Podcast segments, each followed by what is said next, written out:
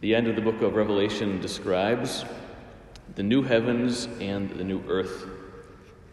The second letter of St. Peter talks about how the elements of the cosmos will be dissolved by fire and the new creation will come about. Even though heaven and earth will pass away, everything that we have become accustomed to counting as stable, the words of Jesus will not pass away. Heaven and earth will pass away, but my words will not pass away. How do we understand that? There's a movie called A Hidden Life, directed by Terrence Malick. It tells the story of Blessed Franz Jägerstätter. He's a blessed in the Catholic Church. He lived in Austria during the Second World, World War, and he was a conscientious objector he refused to participate in the Hitler Oath. He refused to serve in the combined forces of the German Wehrmacht. And because of that, he was imprisoned, and eventually he would be executed by guillotine. The movie is both an incredible story of faith, but also an incredible story of the marriage covenant.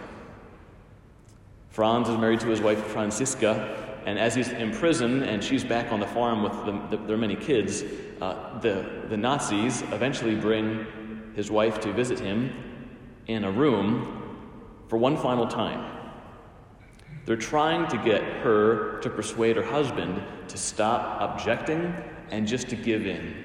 Just say the words of this oath, just say the words and you'll go free, and stop being this, this witness against the powers of Germany and against Hitler.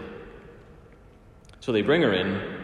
Franz is at this table, exhausted, weary. For years, he's been clinging to Christ, clinging to his faith, asking for strength.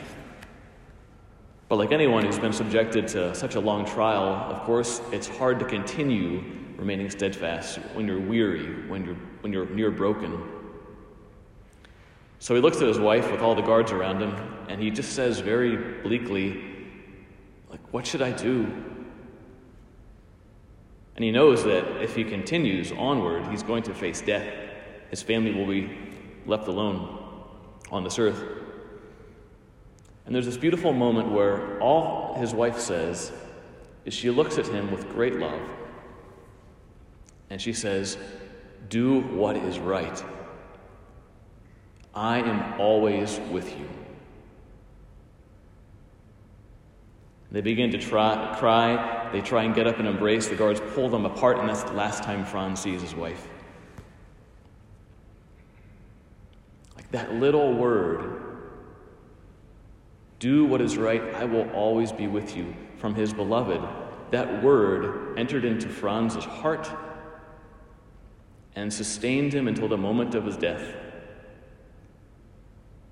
When everything else had passed away, when everything else that was stable for him, his family, his home, his friends, any sense of normalcy, even we could almost say that the death of earthly hope.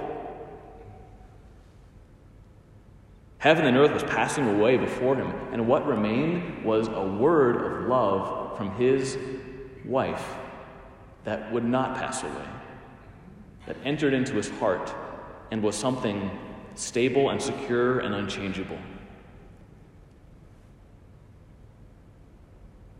When we listen to the words of Jesus and his love for us, even though everything else in our lives may crumble, even if the very fabric of the cosmos would melt away, as it will someday, we know that that word within us is eternal.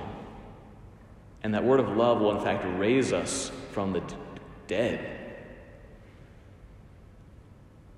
So, friends, allow Jesus to speak to you his word of love, that he will always be with you Receive that word, accept that word, love Him for that word. And even though heaven and earth will pass away, His word will not pass away. And one day we will be in a new heavens and a new earth.